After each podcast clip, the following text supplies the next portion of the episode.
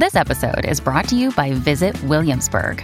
In Williamsburg, Virginia, there's never too much of a good thing. Whether you're a foodie, a golfer, a history buff, a shopaholic, an outdoor enthusiast, or a thrill seeker, you'll find what you came for here and more.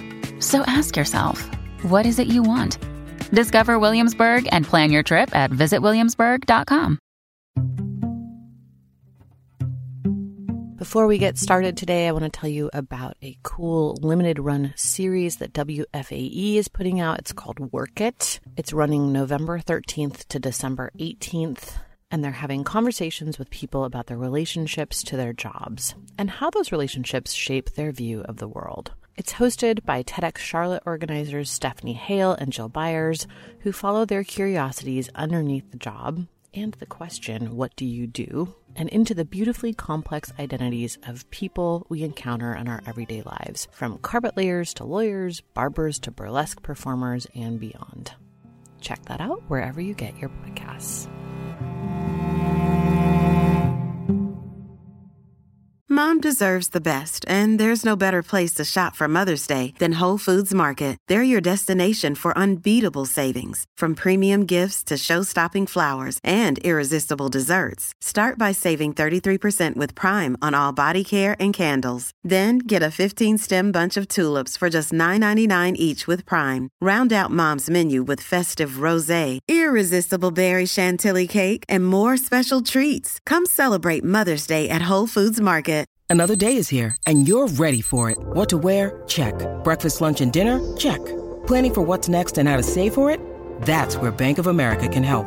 For your financial to-dos, Bank of America has experts ready to help get you closer to your goals. Get started at one of our local financial centers or 24-7 in our mobile banking app. Find a location near you at bankofamerica.com slash talk to us. What would you like the power to do? Mobile banking requires downloading the app and is only available for select devices. Message and data rates may apply. Bank of America and a member FDIC. It is time for another episode of Labor. Amy.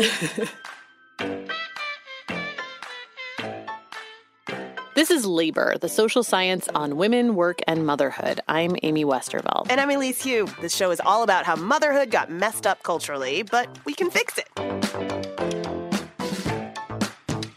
So, Amy, today we're talking to the godmother of parenting podcasts, mm-hmm. Hillary Frank. If you haven't heard of her, she worked on Stories for This American Life. She started The Longest Shortest Time, a parenting podcast, and wrote a book called Weird Parenting Wins. And she wrote this amazing op ed in the New York Times last year all about how and why the mom beat isn't taken seriously. That's right. That op ed was great. It's called The Special Misogyny Reserved for Moms. We talked to Hillary earlier this year, pre COVID, but this conversation feels even more relevant now. In the first couple of months of the pandemic hitting, I kept waiting to see stories about the impact on moms. But it wasn't until the past month or so that we started to get real reporting on how this was impacting working moms. And you know what really pisses me off? We're still only seeing stories in the parenting or mom verticals, even though what's happening to working parents right now absolutely impacts everything and especially the economy.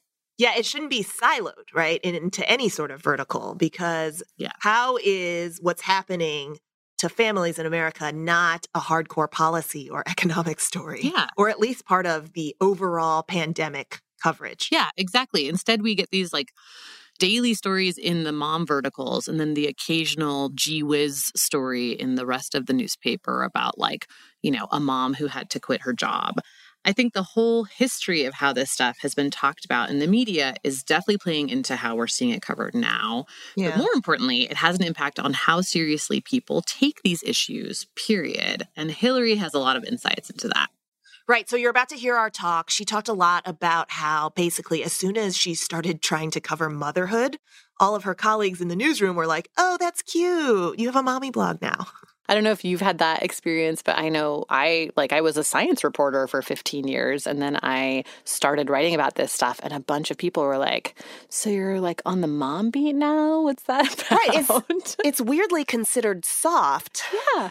When then so also we have cultural scripts saying the opposite, like this is the hardest job you'll ever do, right? Right, right. Yeah. So why do people assume reporting on or writing about motherhood isn't serious or isn't hard news? I don't know. That's kind of what we're going to get into today because it touches on economics, labor, sexism, gender issues, racism. Like there's not, re- I can't think of a single thing. Health, you That it know, doesn't it- intersect that it doesn't intersect with. So it's weird that there's still this notion of it being like a silly thing.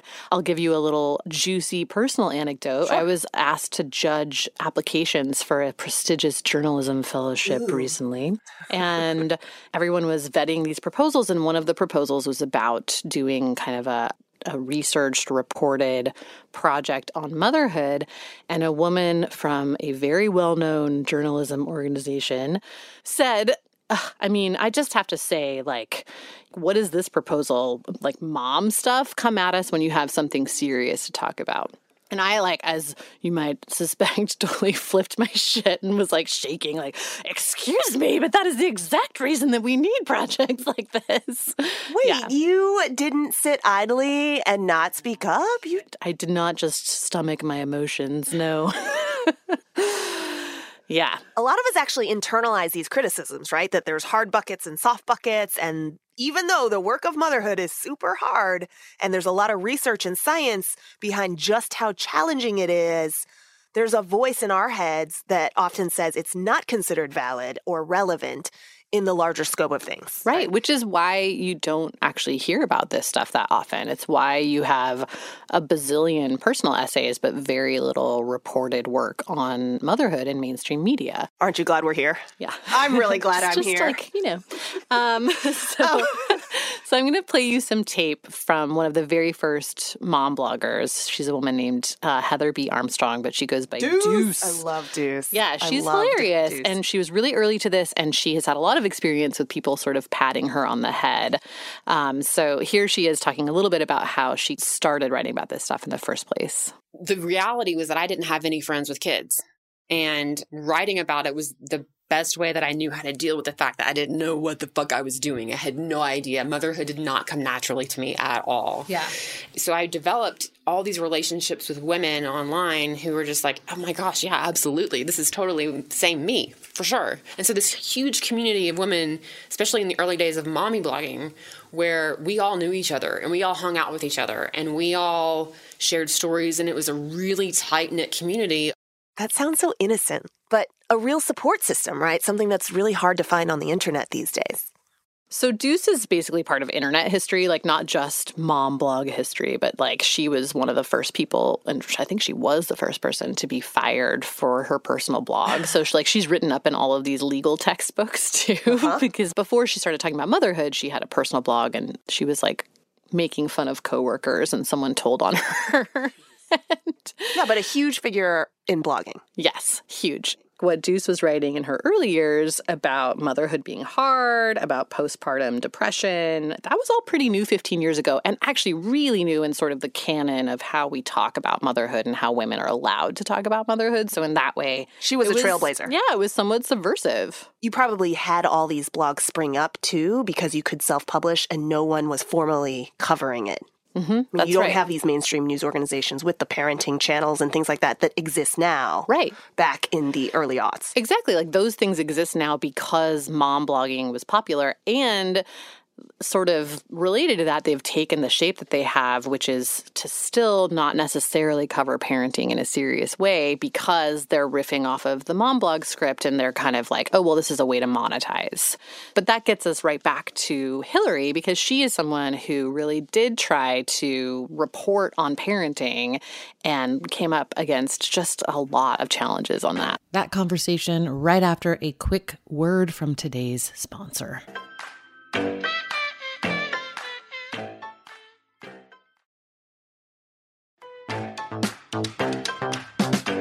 Let's pick it up with Hillary right there. Hello. So thanks for doing this with us. Yeah, no problem. Thanks for asking.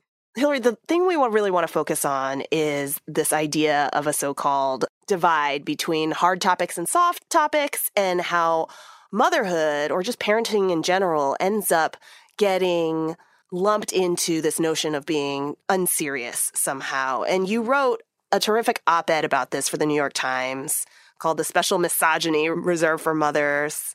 What made you write the piece? Honestly, I didn't realize it was something that needed to be said publicly, maybe until after Me Too broke. Huh. I, I was like accumulating these complaints about ways that I felt I had been misunderstood or belittled by colleagues because I was doing work about parenthood and specifically motherhood.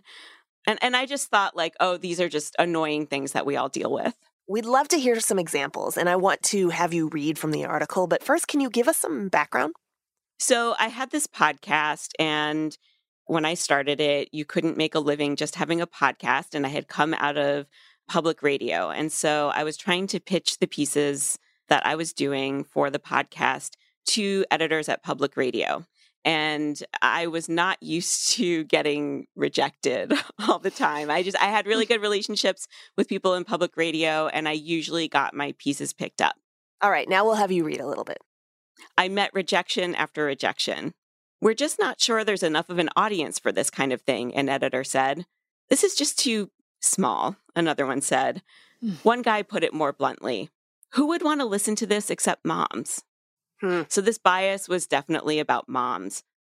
And then there was a specific episode that I wanted to pitch, um, and I'll read what I wrote about that. Perfect. In 2015, I wanted to do an episode about childbirth injuries that I could also pitch to a network radio show. Most of these injuries can be remedied by pelvic floor physical therapy, but doctors rarely recommend it or even know about it. I wanted to investigate why so many moms were living with pelvic pain for months, years even, after giving birth, resigned to painful sex or no sex at all.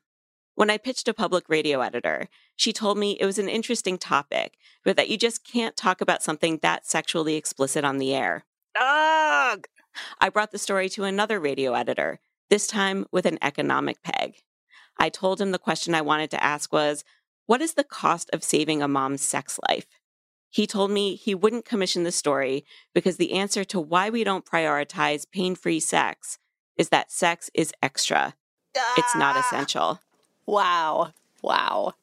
Oh yeah. my God. It makes me so mad. So mad. Ugh, I don't know. It's like, yeah, this stuff isn't taken seriously because we never hear about it and there aren't any stories about these things. It's not taken seriously and there's a double standard because NPR, as I wrote, has plenty of stories about erectile dysfunction. Totally. Um, mm-hmm. Yeah. So you have to get fairly sexually explicit to talk about those things on the radio. You have to use the word erectile, first of all.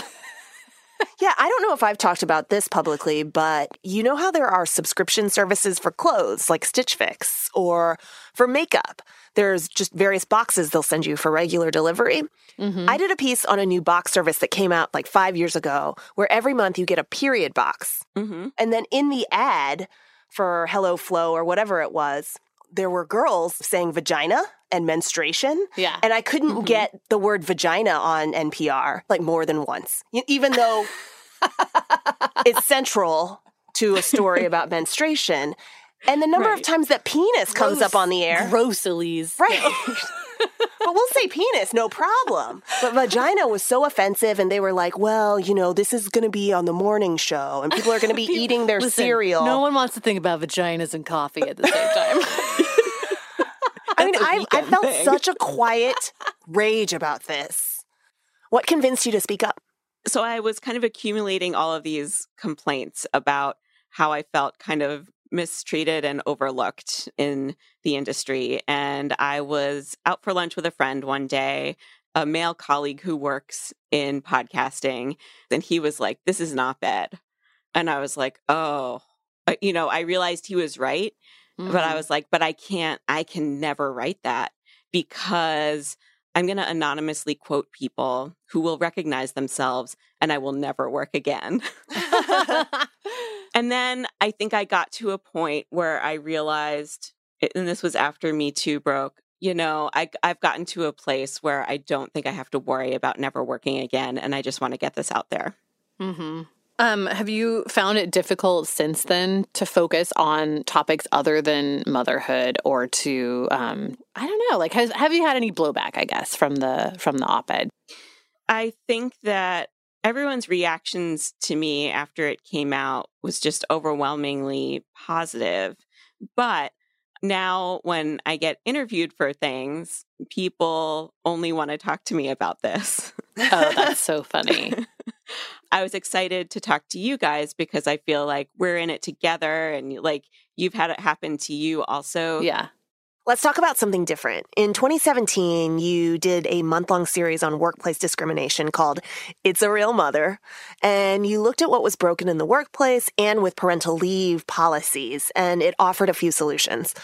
What surprised you about reporting that series? I was surprised. It doesn't surprise me that paid family leave is not it is not what it should be in this country. Right. It doesn't surprise me that women get sneakily or maybe not so sneakily forced out of their jobs when they Mhm. become pregnant or that women are hired less be- because they might become pregnant. That is heartbreaking, but not surprising to me. Mm-hmm. What surprised me was that I realized the division of labor in my own home was not what was not equal at all and that it was primarily because uh, there was a culture at the place where my husband worked where i think there was an expectation that because i was working from home and maybe because i was a mom um, that i was going to be doing most of the child rearing and that it was expected that he would be like the quote unquote ideal worker which is something i reported on a lot Yeah.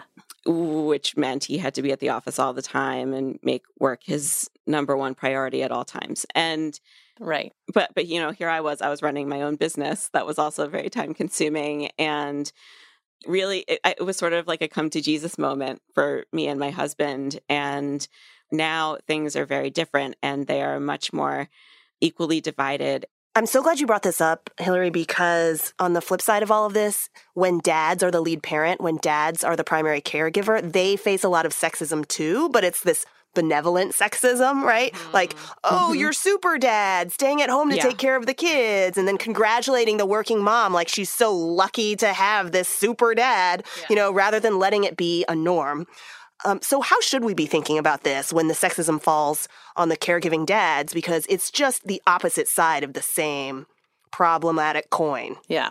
we should just be thinking of it as that if there are two parents in the home that there should be equity. Yeah.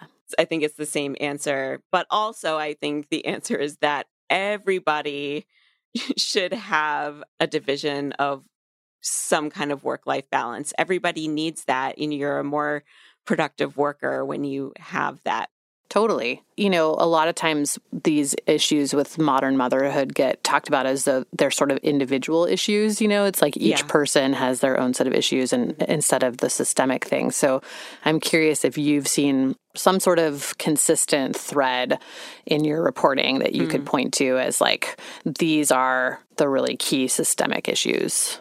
Man, I mean, like, number one is that whenever somebody tells me a story, they feel so alone. Everyone feels like they're the only one going through the thing that they're going through. Yeah. So, let me just ask a follow up right away then. What do we do about this sense of isolation and alienation? How can we better bridge to one another? I think by talking about this stuff more, I mean, that was really the mission of the longest, shortest time was to be telling enough diverse stories that at any given time, many people would be listening to a story about somebody who, on the surface, they would think they could not relate to. And Right. then the story would be universal enough that they would be able to relate. And then maybe that listener would be less judgmental the next time they heard somebody else make a choice like the one they heard in the story. Yeah, in social science, it's called contact theory, right? You're supposed to come into contact with that which you might not classify as part of your group, you know, but then Yeah. that repeated contact ends up building a lot of empathy and love. Yeah. Yes. And we definitely saw this around one of our most popular series called The Accidental Gay Parents, where one of the partners in that couple was a transgender man, um, still had a uterus, and gave birth to a child. And we heard from a bunch of listeners who said, you know, I wouldn't normally think I could relate to someone like Tristan, but I totally can. And now I see and interact with transgender people differently. That's awesome. I want to read you something that you wrote in your email to me because I want to ask you about it. You Yeah. said that um, my op ed came out a year ago and I still get head pats. You know, I, I left everybody anonymous in my op ed because at the time that those things happened, like I said, I, I didn't realize that they were things that shouldn't be happening. And so there was no confrontation. But since then, I've had a couple of things happen, and this stuff is like on the internet, so I can talk about it. Mm-hmm. Okay, so the first one is I went on The Gist. The Gist, a podcast on Slate. So I was interviewed by Mike Pesca. Thursday, January 31st, 2019, from Slate, it's The Gist. I'm Mike Pesca. And uh, we talked about my book, Weird Parenting Wins. From bathroom things to sleep time things to discipline things. And then you have, you know, 20 different parents from around the world weighing in on what worked for them. And then I went and saw the post, and the subtitle on the post said, Professional mom Hillary Frank is here to give you permission to tell white lies and make everything a game. What is wrong with that sentence? Wow. Wow. What's it Right? like being a professional mom, Hillary? Right, exactly. so I called Mike and I said, Look, you can't call me a professional mom. That's not a thing. We need to change it. You can call me a podcaster, you can call me an author, just change it from professional mom. yeah. And at first he said, Well, you know, if we change it, we're going to need to actually make an official correction, and that might look weird and like call more attention to it. And I was like, Good. let, us do it. Let's call attention to it. And so I'm gonna I'm on the page right now and I'm going to read you the correction. okay. It says correction February 1st, 2019. This post originally misidentified Hillary Frank as a quote professional mom. She is an author. So I love that. That's so good. Well, author and podcaster and editor, And businesswoman. yes. not professional mom, Hillary Frank, we thank you so much. I so enjoyed this conversation. Yeah. Thanks for making the time, Hillary. thanks for having me. I had fun. And Hillary, where can folks find you? People can find me at hillaryfrank.com and they can find the longest shortest time at longestshortesttime.com. Okay, this was a delight. Hillary. Thanks, Hillary. Thanks.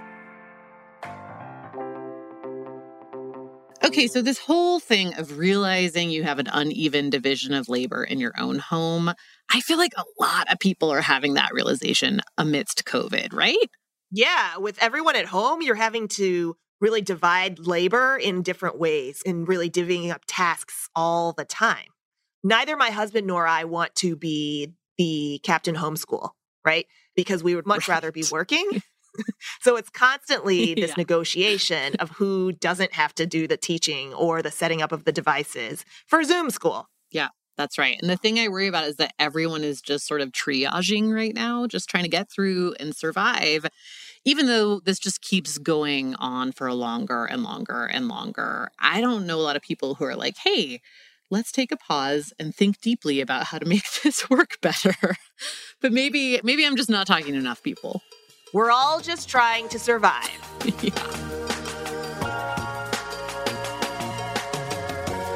Okay, a huge thanks to Hillary Frank, a busy lady, for making time for us. Yeah, she's great. Thank you for listening. That's it for this time. We should mention that this podcast is a co production of our respective companies. Yeah. Reasonable Volume. And Critical Frequency. And is produced by Rachel Swaby. And mixed and mastered at the 805 room in Santa Barbara. We are doing labor just as a labor of love. But if you are liking this kind of stuff, please subscribe. Rate and review. And tell your friends to subscribe. Mm-hmm. Also, we want to hear your takes, your ideas for episodes. You can reach us on Twitter and Instagram at our handles at Elise Who, E L I S E W H O. And at Amy Westervelt, A M Y W E S T E R V E L T. Okay, until next time, thanks for listening. Bye.